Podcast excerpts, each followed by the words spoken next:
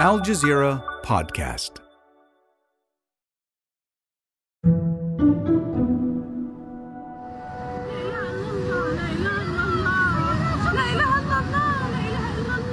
This is Derna in eastern Libya. It's a coastal city of about 100,000 people. And on Monday, entire parts of it were washed into the Mediterranean Sea. A state of emergency in eastern Libya. Widespread floods have killed thousands of people and left thousands more unaccounted for. I just remember closing my eyes thinking, I wish those people would just stay home instead of going to go film all that footage. For Ayat Mneina, on the other side of the world in Canada, where she lives, watching the floods unfold was devastating. Her family is from Derna, and their roots run deep. Derna is a place of great reverence for myself and for my family. It is where we trace our origins, and therefore, we are always connected to it. It is devastating. And that word seems so unable to capture what any of this could signify or mean. Derna was in the path of Storm Daniel. It dumped a year's worth of rain on Libya in 24 hours. Then, the disaster struck. Two dams holding huge amounts of water burst, sending a giant wave towards the city. The dams collapsed. 30 million cubic meters of water raced directly toward Derna. It's unfathomable that the scenes that those that survived have seen and those that have perished have had to had to go through, you know, in their last breaths. To be swept into the sea at such uh, extreme, extreme force. Today, a look at what's happened in Libya so far, and as climate change gets worse, what might be next. I'm Malika Bilal, and this is The Take.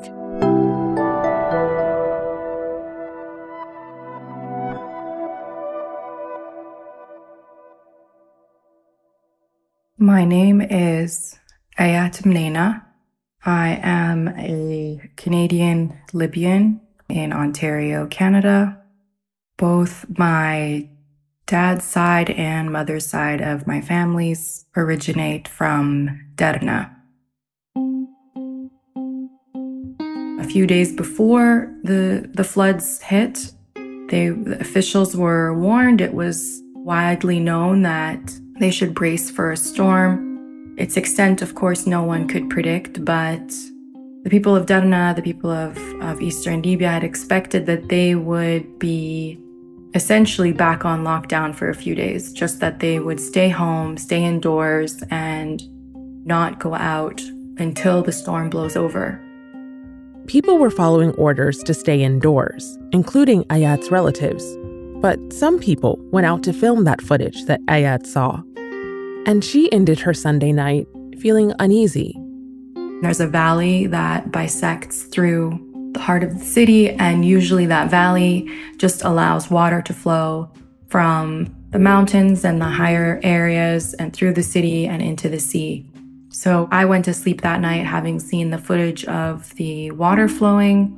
It was quite high, it was quite choppy, it was dark. And the next day, I woke up at 6 a.m. I just didn't feel comfortable. I just woke up and I wanted to check on what was happening. I tried to call my aunt, I tried to call my cousin in a nearby city of Al which was also impacted by the floods, and everybody was offline. I sent my dad's sister a message as well, just saying, you know, let us know you're okay. Ayat says she and her parents spent the whole day just trying to get as much information as they could from family on the ground and from social media. It's just post after post after post of lists of names of families that have been essentially wiped away. In Libyan culture, multi generational homes are how many people live.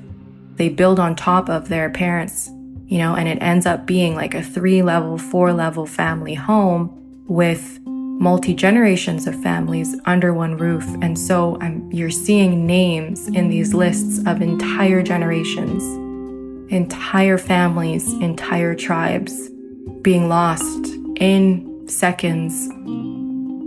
There have been cousins and, and extended family that have been lost. And my parents have just resigned to watching their city be no more. And of course, there's another element of how disasters like these could be anticipated, prevented, minimized. And there is a lot, a lot to be said about that. Lack of preparedness, decades of neglect, irresponsible on the part of those in power. Libya is a deeply divided country with a government in the east and one in the west. Libya, a state with two competing governments who view each other as illegitimate. Derna is in the east, which is controlled by the government led by General Khalifa Haftar, and fighting in recent years has gone up and down. Now, there are lots of questions and anger about how prepared Libya was for such a disaster. But initially, before the flood struck, there was even a moment of humor. You know, on Sunday, I was I was sat with friends, and we were laughing about videos from the initial rains and storms, whereby you know kids were kind of diving off of pickup trucks into the water. Tarek Megerisi is a senior policy fellow at the European Council on Foreign Relations. You know, this is typical Libyan black humor where we kind of just laugh about something like this, which, you know, if you think about it, really represents the complete neglect of infrastructure and governance um, that a country like Libya really should not be suffering from, um, and which would manifest itself again in the coming days in a much darker reality. Tarek explained that the catastrophic dam failure was itself a consequence of Libya's political divisions. Libya's divisions are in themselves an intrinsic manifestation of Libya's politics. Um, and it is that which I think transformed a, a regular environmental disaster into what is now a, a historic catastrophe. I mean, I really can't describe how, how bad it is.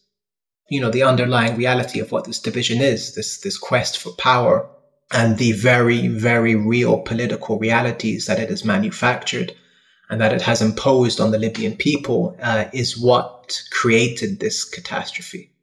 You know, from the from the neglect, the absolute negligence and neglect towards governance and even basic duties like maintaining infrastructure. Tarek said there had been warnings previously that the dams could fail. I mean, for goodness sake, there was a report just last year published by the University of Sebha, which stated that if immediate measures were not taken to maintain the dams, then a disaster could occur. So this event was prophesized. They, they, they said it would happen, and, and, nothing was done to to buttress these dams. Uh, so from that negligence in the first place um, to the point where the city of Derna was itself weakened um, because the reconstruction money for it was embezzled.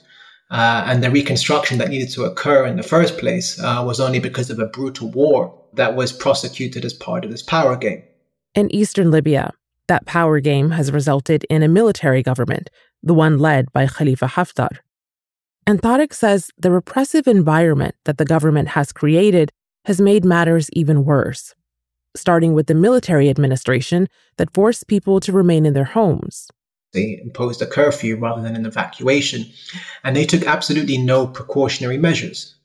So, from all of that to, to the lack of of civil society organizations who are now able to offer aid and support in Derna and elsewhere, or even journalists, uh, local journalists able to report and to communicate.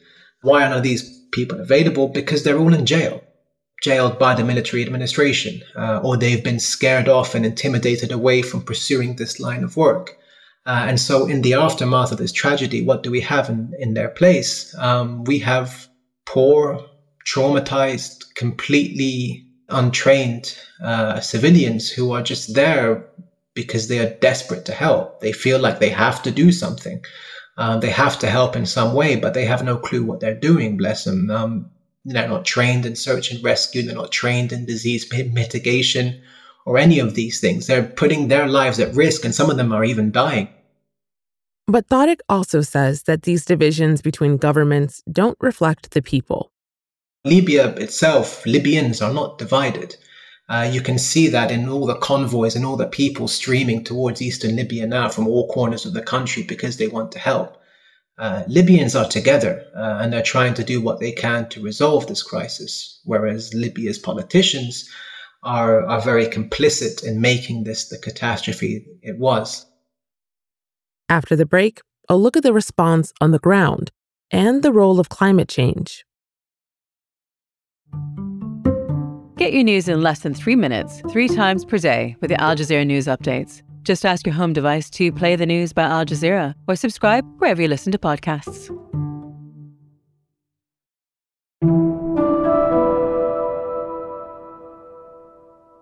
By Wednesday in Derna, crews were still working to retrieve bodies from the sea and the rubble. The challenge for rescue workers now is simply getting to Derna. Roadways in and out remain flooded, stalling convoys of aid. A doctor in Benghazi, the biggest city in eastern Libya, is among those helping with the response. I'm Ahmed Tarabolsi from Benghazi, Libya, and Derna it's only 300 kilometers away from my city. Uh, and we hear all about it from the local news and uh, from uh, all the people that's only thing that we are talking about right now. So uh, the situation there is there's no uh, any communication whatsoever, internet or uh, local phones, uh, and the city is the main roads that contact that connect the city, especially with the east part, with the west part is broken. So there is only one road, I think, to the east.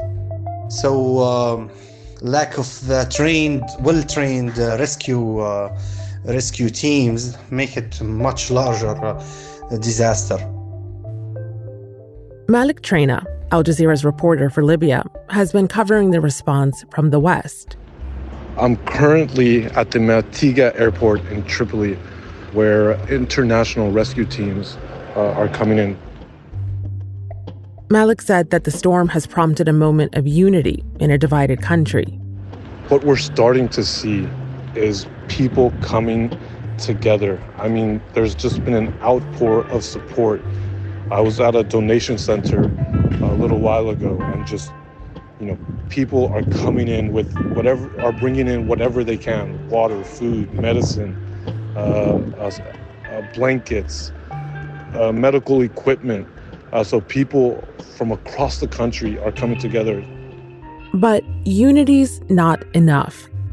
Ahmed, the doctor, says Libya's not ready to deal with more storms like this one, and that even what happened this week could have been avoided if Libya had better governance. I can easily say no, it's not prepared for more storm like this because uh, actually we can manage to uh, spare this unfortunate event if there's a good maintenance of these uh, two dams uh, protect the city from the flood. But uh, the reasons, because a lot of corruption and the government's there. But Libya's lack of preparation wasn't for lack of prediction. The storm this week had already caused damages and deaths in southern Europe, days before reaching North Africa. I had been following um, Hurricane Daniel before it made landfall uh, in Greece for quite a few days, actually, uh, because it was expected to bring such an extreme amount of rainfall within a short span of time, uh, which it ultimately did. Karim Elgendy is a climate consultant based in London, and he explained how climate change likely contributed to the severity of the storm in two ways. The first way was the disruption or the changes that climate change has caused to the jet stream, which is a fast stream of air running at higher altitudes in the mid latitudes of the northern hemisphere. And this impact of climate change on it has led to the jet stream becoming more wavy and also to becoming slower. The second way in which climate change has affected it is an increase in the sea surface temperature. And that has uh, supported storms in gaining strength and increasing in speed and in the increase in precipitation when it makes landfall. So the two elements together have created the conditions uh, that would allow such storm to happen in the Mediterranean, which is rare, but also increase the intensity of such storms when they do make landfall, either in Greece or in Libya. With storms like these likely to keep coming, Ayat says the concerns go far beyond Libya. We all need to come together to help those in the, the most vulnerable situations. And in this case, it doesn't matter, you know, the the the facade uh, that a country like Libya has, where it is, you know, it leads with the fact that it is a resource-rich nation. Its civilians, its citizens don't see a penny of that. These are people that have been left alone to their own devices to face something that it was not their responsibility to avoid. They are just regular people living everyday life and and it, it is an absolute crime that this should have happened and to this extent. And that's the take. For all the latest on the rescue operation in Libya, head to our website at aljazeera.com. This episode was produced by David Enders, Ashish Malhotra, and Zainab Badr, with Amy Walters, Chloe K. Li, Miranda Lynn, Sari El Khalili, Veronisa Campana, Khalid Sultan, Sonia Bhagat, and me, Malika Bilal. Our sound designer is Alex Roldan. Alexandra Locke is the Take's executive producer, and Ney Alvarez is Al Jazeera's head of audio. We'll be back.